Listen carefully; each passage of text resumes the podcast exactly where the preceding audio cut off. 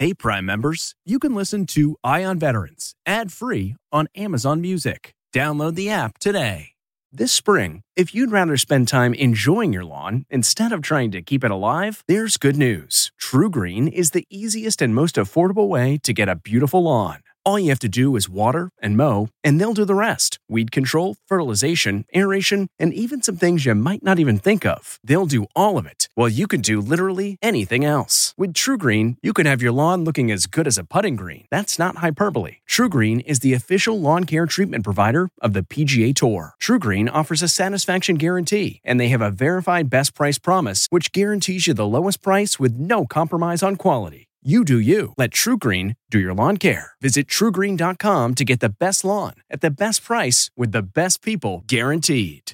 This episode is brought in part to you by Audible, your go to destination for thrilling audio entertainment. Whether you're looking for a hair raising experience to enjoy while you're on the move or eager to dive into sinister and shocking tales, Audible has an exclusive collection of thrillers from best selling authors that will keep you on the edge of your seat like James Patterson's first audio only thriller, The Coldest Case. Experience stories like never before, where every chilling detail is brought to life by captivating sound design. Plus, as an Audible member, choose one title a month to make yours forever.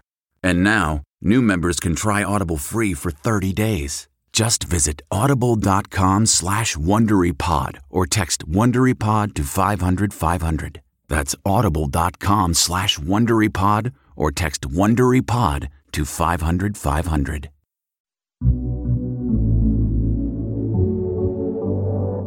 Welcome to CBS Audio's Eye on Veterans.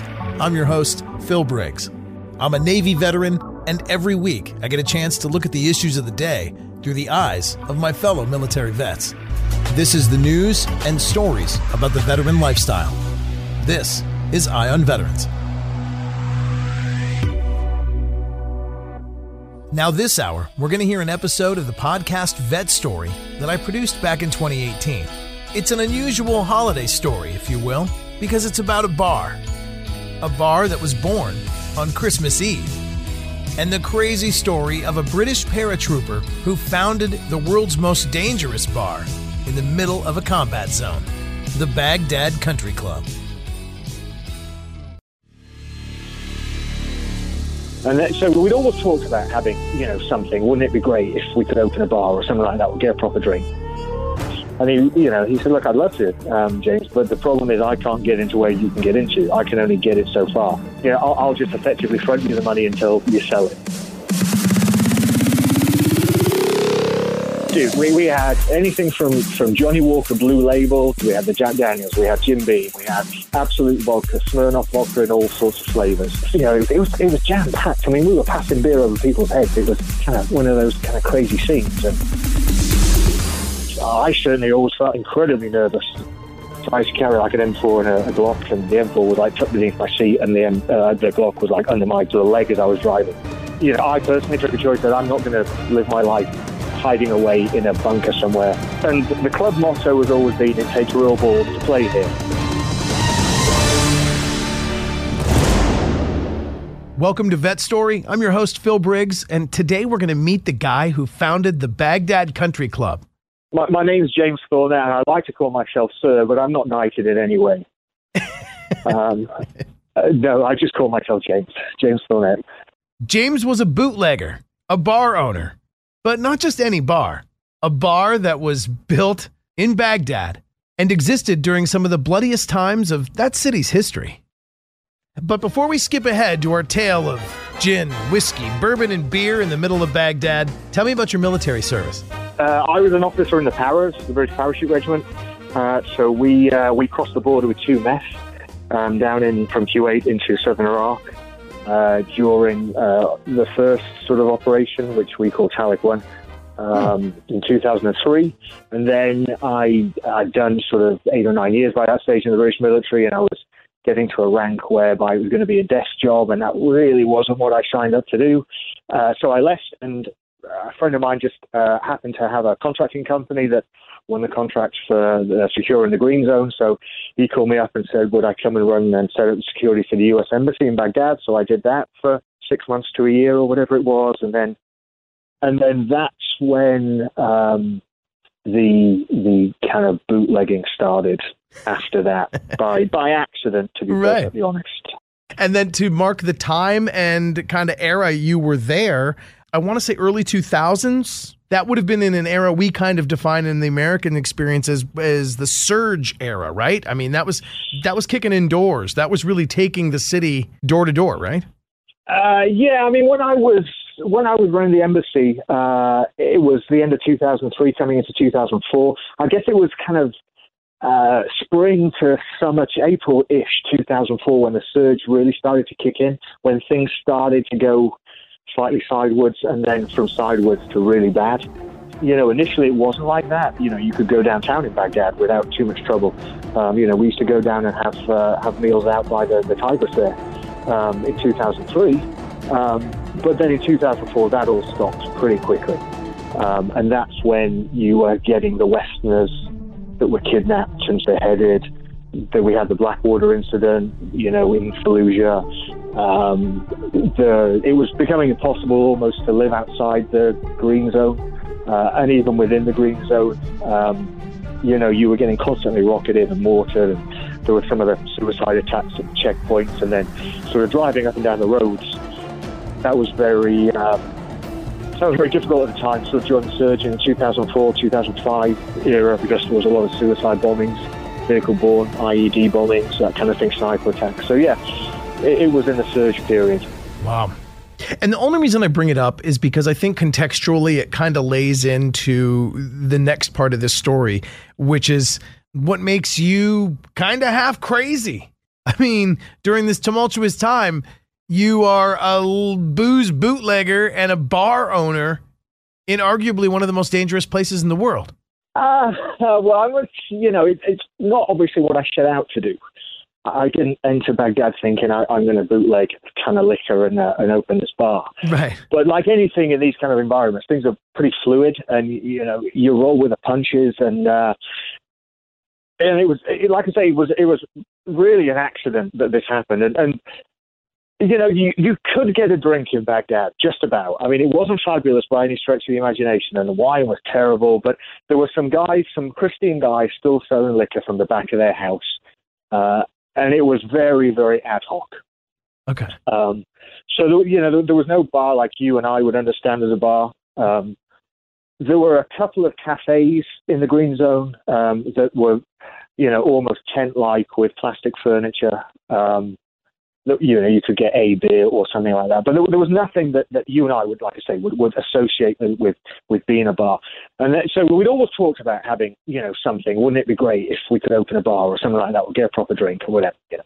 And then I was coming, I was flying in from Dubai into Baghdad, and the transport system of the planes um, were, were charter planes, and they uh, they weren't very reliable. So the planes to get cancelled at pretty short notice. So we've been kicking around the airport for like three days. And this guy came over to talk to me, this, this Iraqi guy. And anyway, we ended up chatting. Uh, he was a really nice guy and uh, exchanging sort of what we did to a degree after a while. And he, he turned out to be the owner of the duty free rights in Iraq. And so, you know, that's pretty interesting within itself. I don't often meet somebody that owns the duty free rights to a country. Now, it was right about here in our discussion that I was questioning how he actually knew this guy had the rights. I mean, uh, it's not exactly the most stable time in that country's history. when you when you say he was allowed to trade, let's put this in perspective. There, were- there were no rules as such in, in Iraq at that time because there was virtually no government. So some people will tell you alcohol was illegal, other people will tell you it wasn't. There was actually no sort of you know set guideline as to what was legal and what wasn't legal. So we had to start. You know, we, we kept it under the table as much as we could. Sure. But you know, had there not had there been a government, he has a piece of paper from a government at some stage saying that he owns the rights to the duty free in the country, Huh. as and when he's allowed to trade that. So, in kind of a lawless land, he still had some piece of paper with some sort of legitimacy. Amazing. I, yeah, I kind of asked him how he got that, and he was like, "Oh, it's a long story, but basically, he used to trade sort of duty free before the war, and he, he brought a, a, a huge shipment of cigarettes into Baghdad, which the government still owed him for. So he basically camped out at one of the military bases until he eventually got hold of somebody, um, who basically said, "Well, look, we can't pay you for your consignment, but I can give you the duty-free rights to Iraq," and that's how he got them. nice. Hey, I'm not going to question the guy. So I, you know, I say, "Well, get some, uh, get some decent liquor and get some decent wine down here." And he, you know, he said, "Look, I'd love to, um, James, but the problem is I can't get into where you can get into. I can only get it so far. You know, it's pointless. I need a business partner to do it. Do you want to, you know, would you partner up with me and do this?" So I was like, "Yeah, sure." And and then we took off, but we took off at five at, at night, and Baghdad didn't have landing or runway lights at the time, and you know, no no commercial planes could land at night on, on in Baghdad. So I kind of knew we weren't going to Baghdad. So, and I was the only Westerner on the flight as such, and my security team were waiting in Baghdad for me. Um, so I said to the air hostess, "Look, you know, look around the plane, look at me. You can see the problem I've got here, and that I know we're not going to Baghdad. So, do you want to tell me where we're going?" And it ended up being Erbil in the north of Iraq, sort of in the Kurdish controlled region. All right, so pause real quick. And a quick search reveals that Erbil is the capital city of the Kurdistan region in Iraq. And while human settlement dates back in Erbil to 5000 BC, it's the history around 2004 that's kind of scary. There was a parallel bomb attack during celebrations in town, killing 109 people in February of 2004. And in the springtime of May 2005, there was another attack, killing 60 civilians and injuring 150 more outside a police recruiting center. Officially, the Erbil International Airport didn't even open until 2005. And so there James is, sitting on a plane where he's the only Westerner surrounded by Iraqis, descending and landing in the war ravaged territory of northern Iraq.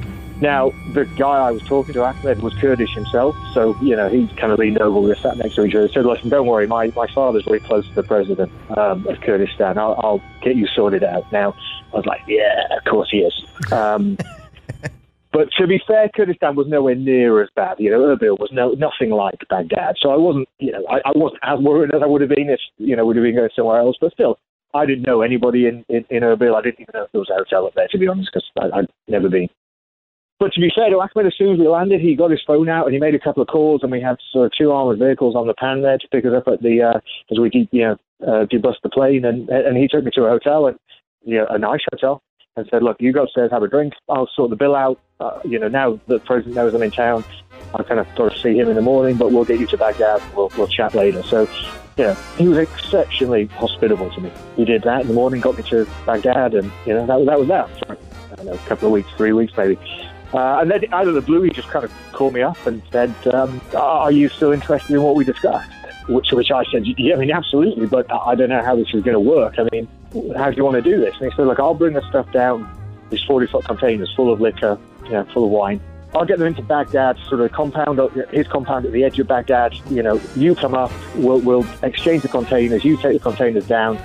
You know, you sell your stuff in the green zone, uh, and I'll sell my stuff at the airport. And as long as we agree not to compete on price, you know, I'll, I'll just effectively front you the money until you sell it. so, what, I mean, a, what an incredible what guy, gift! I yeah, mean, exactly, exactly. So I was like, "Are you sure? Because you don't really know me, and uh, that's an awful lot of money you're risking." And he was like, yeah, listen, I, I trust you. You know, what are you going to do?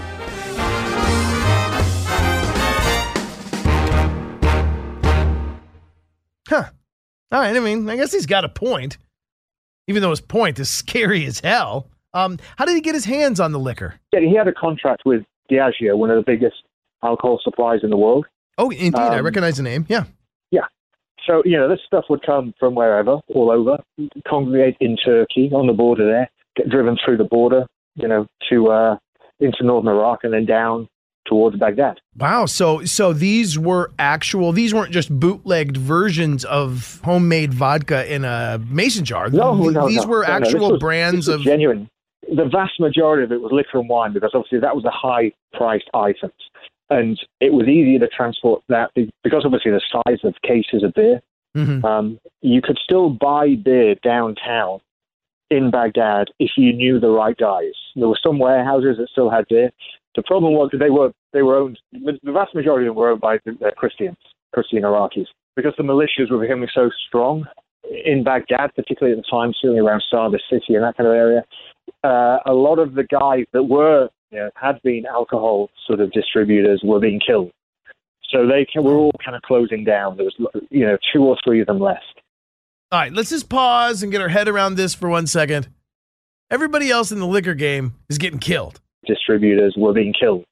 And James decides to get a shipment of high end, high priced brand name liquors and get into the bootlegging game. And we'd smuggle it through from wherever he was into the club. Mm. This guy has huge balls, right?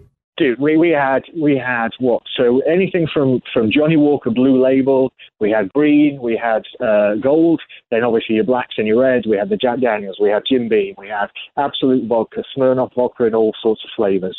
Um, any kind of uh, top, I would say top shelf, any, any kind of recognizable shelf liquor we would have within reach. Bear in mind, we only have 40 foot containers to move this stuff in, and we have to sort of carry, you know, 13, 14 different brands of wine in that as well. So right, right. We, we kept to the main brands. Well, it was very good stuff, to be perfectly honest. Tip of the cap to you for making this all happen. But now, um, yeah, let's pick back up where I interrupted you. Pardon me. Um, we've now rendezvoused. We've picked up our lot of booze, our 40 foot container. You've headed back to the green zone. Now, talk to me about what happens next in this story, which inevitably ends with you guys basically running a bar.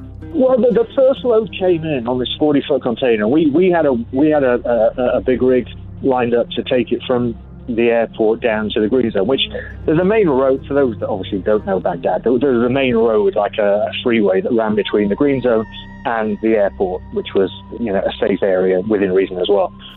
And it wasn't particularly long. I mean, it's probably uh, 10 miles, maybe, give or take. Probably took me 15 minutes.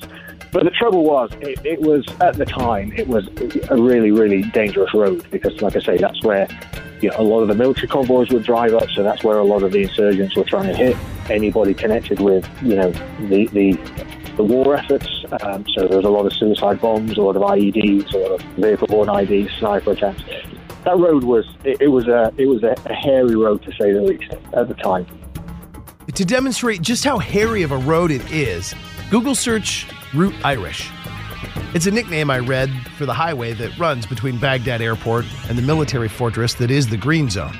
There you'll find countless videos posted from about 2003 through 2005. They show charred and wrecked vehicles that met their violent end along the stretch of that dusty highway.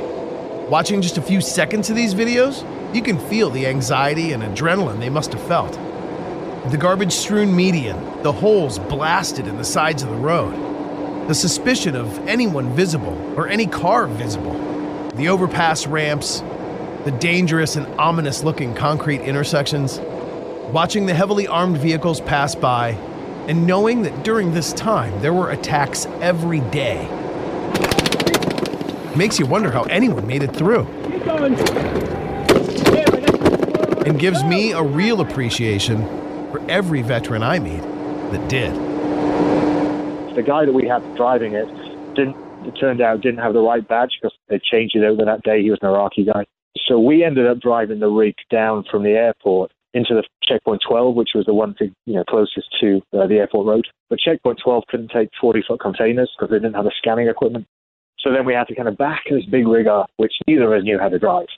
Um, no. And then took it through the back streets of Baghdad, which are, narrow to say the least, and the traffic there is you know, you think traffic is bad in DC at rush hour. I mean, it's nothing compared to Baghdad with no traffic lights and no policemen guiding anything. It's just chaos.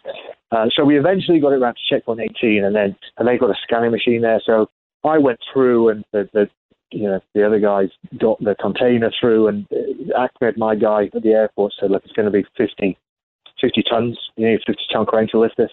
And there aren't any 50 ton cranes in the green zone, so we used two 40 foot, sorry, two 20 ton cranes which, you know, obviously the math doesn't work out on that. So we've got these two cranes trying to balance this container out, and it's just a, a bit of a Laurel and Hardy sketch trying to put this thing on the ground. But by, by hook or by crook, we got it on the ground, and, and that's when the sort of sales started. Christmas, Christmas Eve, really.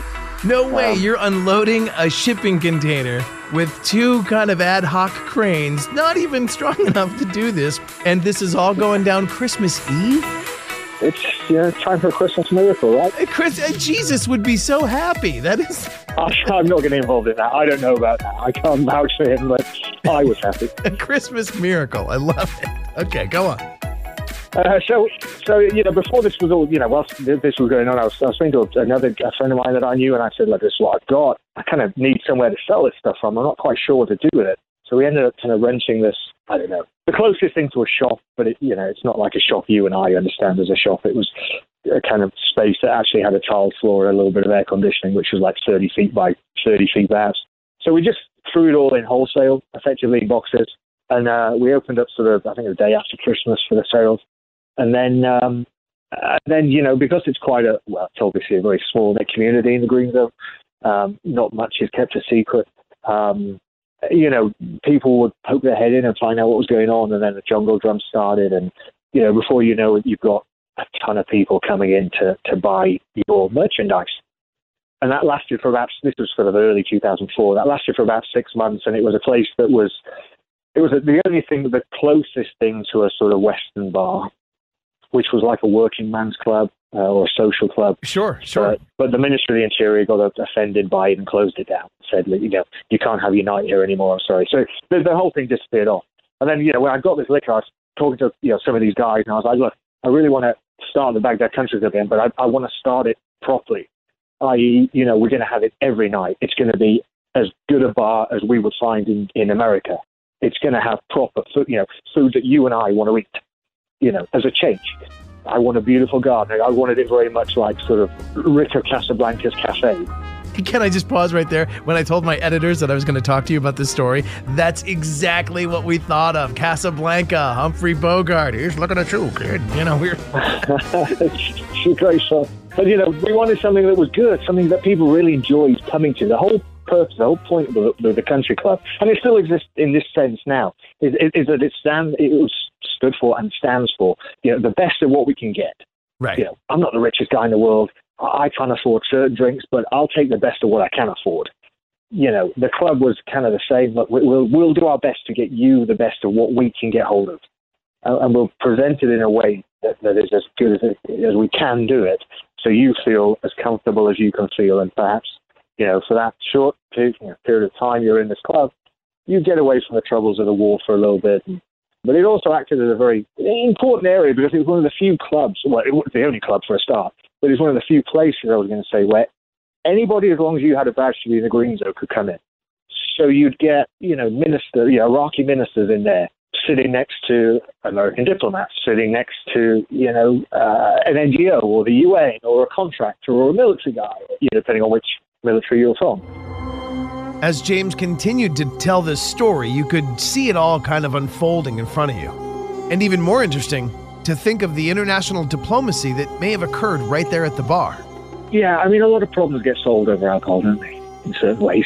a lot of things get fixed. Please, I, I only wish our governments could actually do so, you know? Yeah, so so anyway, we started selling this stuff wholesale, uh, and then, you know, it went crazy, crazy, crazy. And the people I was renting the shop from, this was kind of maybe six months later, perhaps a little more. Uh, they were they'd lost their contract or whatever. They were leaving country, so they didn't have their villa anymore. This shop was attached to.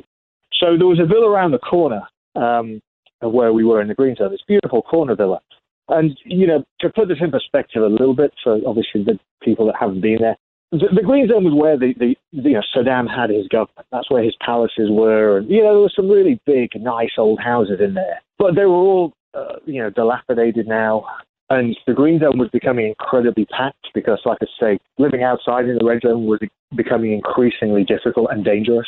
So any kind of Westerner with a contract for military, they we were all packed in there. So the price of the villa was, I don't know, for maybe like a three thousand square foot villa was probably two hundred thousand dollars rent for the year.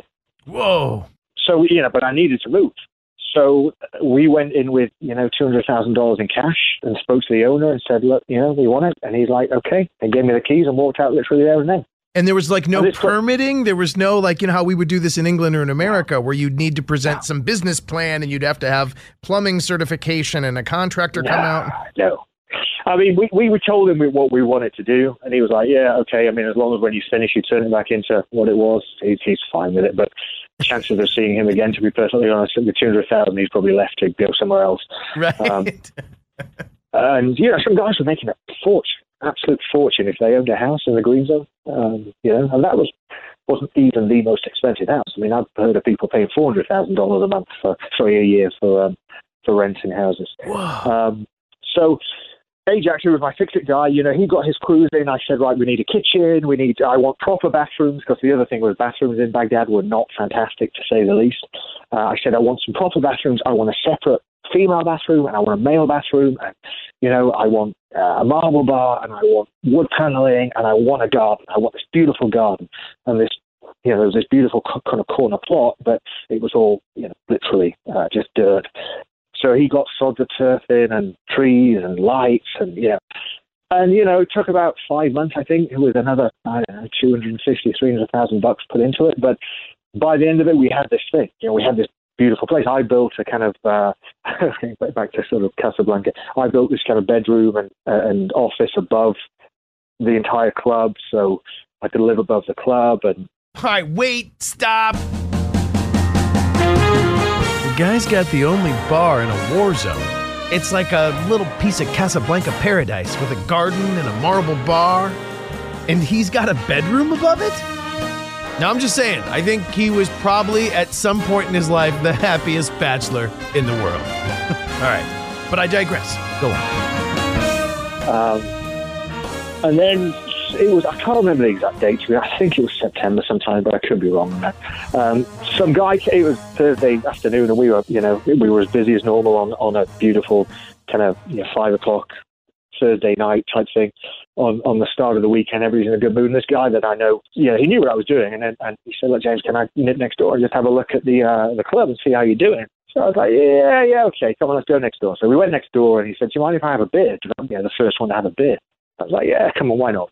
So we had a beer, and he called a couple of his friends that were next door, and they came in and they had a beer. And, I mean, I didn't know, you know, before you know it, there's like 20 people in there, and then by seven o'clock there was like 400 people in there. And we weren't even, you know, we weren't even set up to open. We, I didn't even know the price of anything. Um, and there was like a bunch of my friends kicking around as well from, you know, people I served with uh, in, in, the forces that were contracted out there. I was like, look, guys, you know, Rich and Simon and some other guys, like, guys, get yourself behind the bar.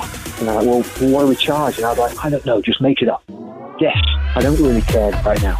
And you know, we were passing. You know, it was it was jam packed. I mean, we were passing beer over people's heads. It was kind of one of those kind of crazy scenes and chilled beer in bathtubs and stuff because we just couldn't cool it fast enough. And you know, I think by like sort of you know, eight o'clock, nine o'clock, we ran out of beer. But it, you know, it was a great night. We went on till two in the morning till eventually we literally ran out of virtually everything. Uh, and I was like, okay, we're shattered. We're closed, guys. Let's let's get out of here. Um, and that was kind of the opening of the club. Really, it was, it was again not planned in any way, as all of this seems to be uh, for some reason. But it turned into this kind of you know pretty cool, well, really cool club, I guess, in, in a certain way. Now we can end the podcast right here with the impromptu opening of the Baghdad Country Club, and on its first night, it sold its entire inventory of beer and almost every drop of liquor they owned. I mean, this story blows away my other favorite bar movie, and that's Tom Cruise in Cocktail. Would this become a movie? I'll wait. We'll get to that in a minute. Given what we were doing, what we had to work with, and you know the risks we were taking to do that, because you know bootlegging liquor down the down the, the route Irish, as the airport road was called.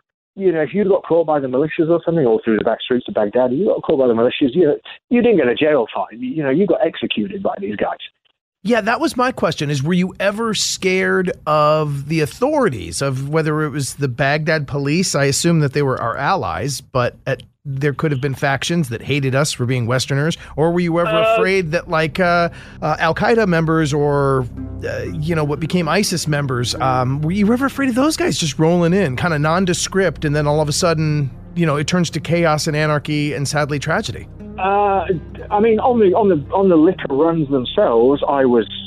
I mean, again, unless you've done it, you don't really understand what route Irish is like. But as soon as you leave the green zone, you, you go hot with your weapons. I used to carry like an M4 and a, a Glock, and the M4 was like tucked beneath my seat, and the M, uh, the Glock was like under my under my sort of leg as I was driving. I used to wear body armor, obviously, but under like overalls, I used to have some you know grenades and some smoke uh, grenades sort of on my chest and stuff. But yeah, I, I used to roll kind of nondescript, low profile, as, as we call it, to try and blend in as best I could. So yeah, I mean, you you, I certainly always felt incredibly nervous getting out of the green zone and hitting Irish. But I used to try and do it first thing in the morning before any traffic started in there, before the kind of big military convoy started going up and down. I know. I was. I mean, firstly, let me just make this clear: the, the, chief of police used to live next door to me for a rock, and he was a nice guy. And he was introduced by uh, to me by a friend, and you know said flat out asked the guy, I said, "Look, this is what I'm planning on doing. Do you have any objections? Is there a law against this or anything?" He's like, "Look, you know, James, as long as I can drink there, I don't mind." And he was joking. He just meant, you know, there's basically no law, James. Nobody's going to pull you up for this on the Iraqi side anyway. So I was like, sweet, okay, done. Um, so basically, you know, just the liquor runs were the ones that really raised your blood pressure. Inside the green zone, you felt relatively safe. I mean, as safe as anybody feels in that kind of environment. I mean, let's again put this in perspective. You you were being sort of mortared and rocketed quite regularly, but that's you know in the, in the lap of the gods as to where that lands, kind of thing. Yeah. Um, so you know, we'd, we'd often run to take cover, like everybody in the green zone, where the sirens would go off, you'd run, or you'd hear that you'd hear the launch anyway, and so you knew something was inbound sirens would go off, you run for hard cover. We were in a big sort of concrete building anyway, but you obviously want to get away from glass. So, you know, we'd all run inside for a bit, and then there's a bit of nervous energy, and then it lands, and you're like, okay, and then you go and have a look where it landed and make sure everything was okay. And, you know, that was one of the threats. The other threat is obviously, you know, somebody coming in as a suicide bomber or whatever. I mean, yeah, you're conscious of it, but it's like, yeah, it's like anything. You can't live your life being scared of everything. Mm. And, you know, I'd been over there three, four years by that stage, you know, like a lot of the guys were. And you either, A, get complacent or used to it in a certain way that the threat is always there. But you can't, you know, I personally took a choice that I'm not going to live my life hiding away in a bunker somewhere forever. You just can't. That's not healthy. So, you know, we used to have, you know, obviously, firstly, the security getting in the green zone. People are searched. You can't just walk into the green zone. Sure, sure, sure. Uh, now, you know, were there suicide, many suicide attacks at the checkpoints? Trying to get in, yeah, of course. But you've got layers of security through that. Then, you know, we also had sort guards on the gate uh, that would search everybody before they came in. And, and, you know, that was one of the reasons the, you know, particularly the U.S. Embassy weren't overly keen about their people coming. Understandable. I mean, if I was the RSO, I'd probably do the same thing. You know, you don't want people gathered in that kind of environment for somebody to walk in and blow themselves up. And I completely understand that. So I wasn't yeah, he, he put a circulation, and he was a really nice guy. He came around and sat with me and said, "Look, I really wish I could recommend the place to everybody, but you know that I can't for obvious reasons." And I was like, "Yeah, sure," but you know, they were all grown up as well, you know, but most of them did anyway. I mean, uh, especially when there's alcohol involved, right? Oh, indeed, indeed. Okay, so now let me just uh, let's see. Okay, so now we're uh, we're in business. I would imagine forthcoming weeks we're fruitful and prosperous, and everybody, you know, you're you're the most popular guy in Baghdad at one point in time. I can imagine everyone loves your place. yeah. The Baghdad Country Club in full effect, a wonderful bar with proper bathrooms and everything. Um, this sounds like a success story. Like this should still be running. Like this should be the Hard Rock Cafe. Um, but yet I'm talking to you here in America, and we're some years later. So um, take me to the next chapters now. Um, it's in business, well, so, and how did it end? The, the, the, climate in Baghdad generally was changing uh, over you know the times we we were there. Like we use the term lawless, but and I I, I use that sort of tongue in cheek in a way. I, you know, you couldn't go around shooting people clearly. Sure. But you know, for, for, for, if you were being a little bit cheeky, running a you know bootlegging a bit of alcohol here, there's bigger things in the world to, to worry about. Uh, and you know, generally speaking, every Westerner saw this as a favour, and even a lot of the Iraqis saw this as a favour. There were some of the militias and some of the insurgencies that clearly would have killed us if they'd have caught us um, doing this. Um, but you know, it's not like we were breaking the law in inverted commas by doing this. It was just the place wasn't really set up for laws in that way. But just the feel of the green zone was changing. It was becoming a lot more regimented. They wanted to make it a much more like a military, a huge military base, effectively. You know, try to impose some regulations in the green zone. Started to be a bit more aggressive about how they did that. You know, there were like parking tickets were being issued and speeding fines, and actually, like, guys, I mean, we're, we're, we're at war here. Surely we've got better things to do than stop people for speeding. But okay, I get, you know, there has to be some there has to be some authority somewhere. And then generators that were outside were being told that we had to move them inside, and trash couldn't be left outside. Bear in mind, Baghdad was just full of trash because um, there was nowhere to put it. So, you know, so you were getting sort of a lot of aggravation for very minor things. And I don't, you know, to be honest, I don't really know what happened in the end as to why it was closed down. I mean, like anything, uh, you know, a couple of people were, for whatever reason, not particularly happy about the bar being there. And then, you know, I wasn't actually in country at the time when it got closed down. Um, I, I, was in Amman in, in Jordan. Um, but my, my bar manager called me up and said, look, you know, boss, we, we've just been shut down. The Westerners that had working for me, basically, you've got 24 hours to get out of the country because their green zone rights were being revoked. So I got them out of country, and then I ended up smuggling myself back into Baghdad. I always joked that I'm one of the few guys that actually had to smuggle himself into the country. Um, I don't mean to laugh. That's that's you know, all, all, my life was there in the bar. I mean, all my money was there in the bar, all my stock was there in the bar, and we'd we'd just gone heavy on stock because it was, you know, I think it was just like beginning of Ramadan, so we couldn't transport alcohol during Ramadan, so we had to buy like 30 days worth of supply for that, which is huge amounts of booze, right? Huge amounts.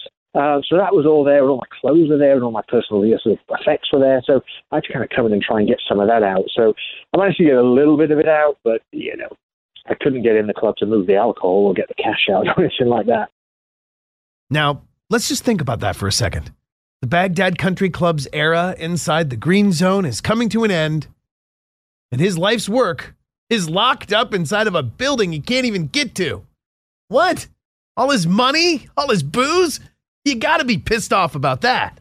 I mean, when people say to me, you know, uh, were you were you mad that it got closed down? And I start saying, you know, at the time I probably was, but in hindsight, I think it's probably the best thing that could have happened because the Greens uh, and all of Iraq was going to change at that stage, and it was I could feel it coming anyway. And you know, some of the guys that I was working with weren't, you know, they couldn't really see it. So they were, let's buy some TVs, let's buy ovens, let's, you know, buy pizza ovens, let's do this.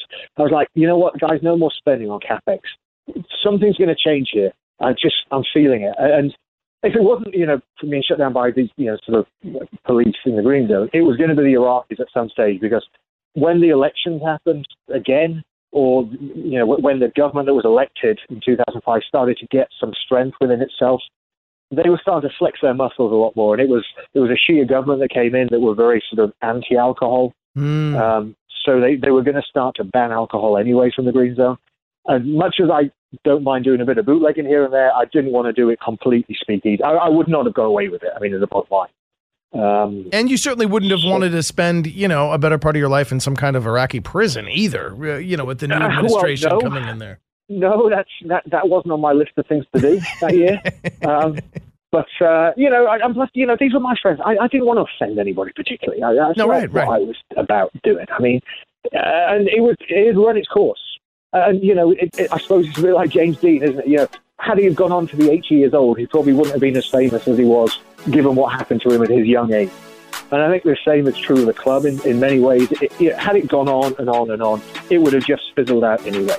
But because it kind of, you know, was closed down and died in its heyday, still has some sort of kind of gravitas around it, uh, an intrigue. And so ends the story of the Baghdad Country Club, a bootlegger's paradise, the legend of a proper bar in an improbable location. Because that's you know that's it is kind of this almost mythical, romantic kind of place that was was just a you know it was a bit naughty to be there. It wasn't quite a speakeasy, but it wasn't a fully open bar. It was kind of you know full of adventurers and, and bootleggers and you know this this concophony of, of interesting people. But it can't just end like that. What now? What was next? The start of the next chapters begins with the logo of the Baghdad Country Club. So the, uh, the, the, club symbol has always been the cross, the golfer, silhouette of a golfer playing underneath the cross swords of Baghdad. You know the famous monument in Baghdad. Mm. And the club motto has always been, "It takes real balls to play here." And obviously, that was a tongue-in-cheek thing um, playing off the golfer and so on and so forth. So now, as we're moving forward with this charity thing for the Iraq and Afghan Veterans of America, I, have been talking to the marketing people about certain aspects of it. And this young, very efficient marketing girl that I, I got, that when she first started, she said, "Look, I must admit, I didn't understand the, the link with the cross swords because I didn't actually know what the cross swords were." So when she got to understand what the cross swords were, i.e., the, the monument in Baghdad, it all kind of started to make sense to her. It's an amazing story, and we're and there's a new chapter to write, which we're going to get to in just one second. Um, sidebar: We talk about how it was kind of romantic. Was there some romance kicking down at the old Baghdad Country Club? I'd imagine there probably was. I mean, did some? I mean, I wouldn't know because I was too busy being a bar owner. But I'm bar sure, owners never I'm, get I'm romantic. Sure, oh, you're so right. I'm sure there was some cross swords there. Crossed swords. All right, well, that's cool. Talk to me, bring me up to speed now. The reason, actually, for this incredible experience that we've documented here, this journey that you've gone on that I've just recorded, uh, is to talk about a new project that you have.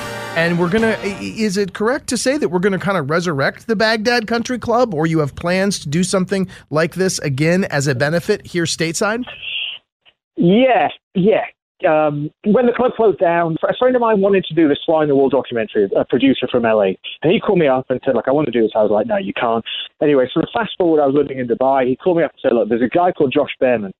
Uh, he wrote the story called The Great Escape, which is what the film Argo with Ben Affleck is based on. Hmm. Uh, he writes for people like Rolling Stone or Atlantic Magazine. He's a freelance journalist, but at the super high end of freelance journalism. He wants to do this big kind of four or five page article on you and the club. So we agreed, and you know, Josh and I became friends, and it took about a year to write this thing.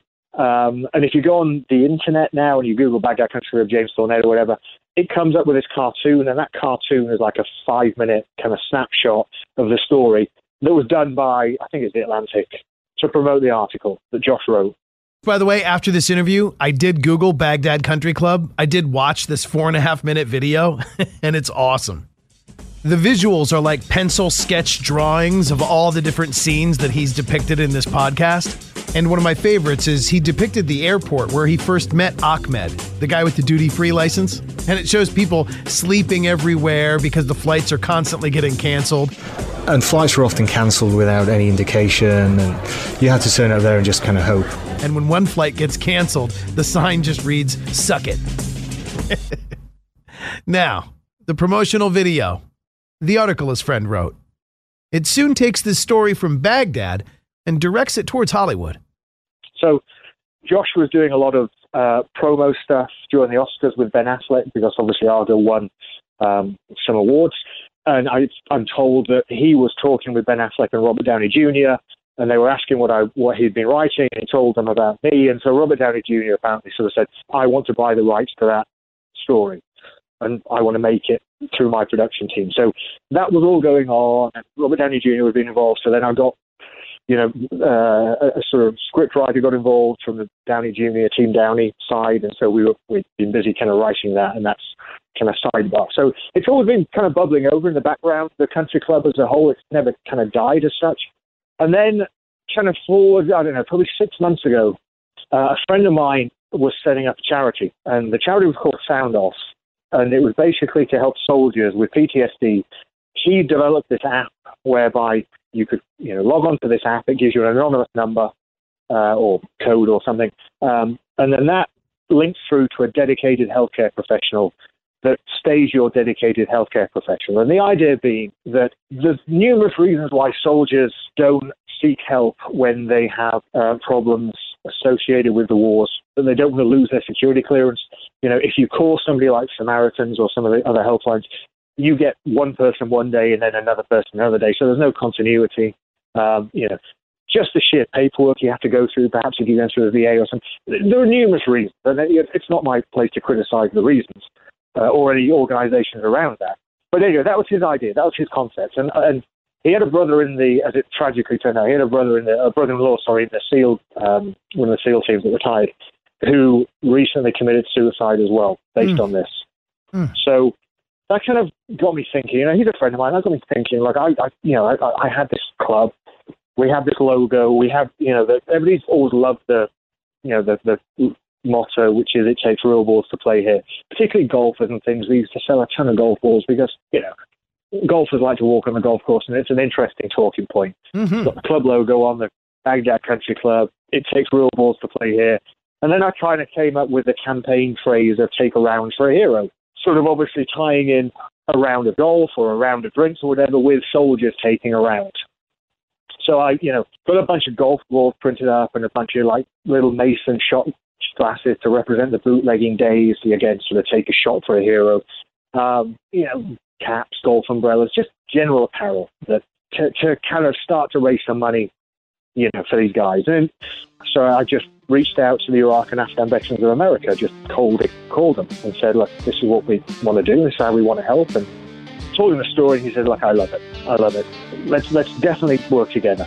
You know, we'll form a sponsorship partnership agreement. Um, you know, we'll support you. You support us. Um, obviously, we donate as part of that agreement to them. They give their support in terms of you know publicising us with their members. We've had a couple of kind of promo fundraising nights. We'll have a, lot more of those. We're going to obviously move into like the golfing tournament side of things to support the golf sports and things like that. But you know, anybody that, that wants to sort of host an event because we generate a lot of interest. So if you're a bar, slow between three and six o'clock on a Saturday, we bring a bunch of people down. We have an event down there. We raise money as part of that. The bar makes money because more people drink in the bar. Everybody kind of wins. Everybody has a good time. So it sounds to me like every bar can now sort of adopt for a few hours the feeling, the esprit de corps that was the Baghdad Country Club, and uh, you know they can Yeah, generate interest based on your theme, and you can travel your theme all over the place. Yeah, I mean, it's, you know, it's, it's almost like a pop-up thing, I guess, for the bars. Right on. So is there going to be is there going to be a bar again? Hopefully, at some stage in the not too distant future, when the bandwidth opens up a little bit, Right. um, uh, and we find the right place with the right partners to do it with as well. Um, um, because I, I don't really want to be stood behind, you know, running a bar uh, again at my time of life. Um, it's perfectly feasible. That, that would be rounding the circle, as it were, to, uh, to, to complete where we sort of started from. Um, it's strange how these things kind of come around. Mm. Well, I look forward to actually knowing you now and grabbing a pint with you very soon because I want to be one of the first people to uh, share in in some of this success, whether it's the resurrection of the bar, whether I meet you, you know, just prior to rocking the red carpet and Robert Downey Jr.'s movie that star, you know stars your life story. Uh, this is just really cool. I want to say I knew you win.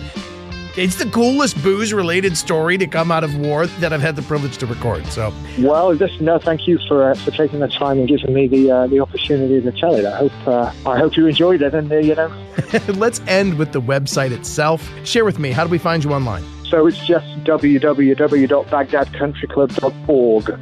O-R-G. BaghdadCountryClub.org. Awesome. A bootlegger, veteran, a man of many worlds, many continents, and many achievements, but best of all, you're a man of a million stories. I love it. All right, well, we'll get together for a beer soon. And on that note, I say cheers. For Vet Story, I'm Phil Briggs, and I'll talk to you next time at connectingvets.com.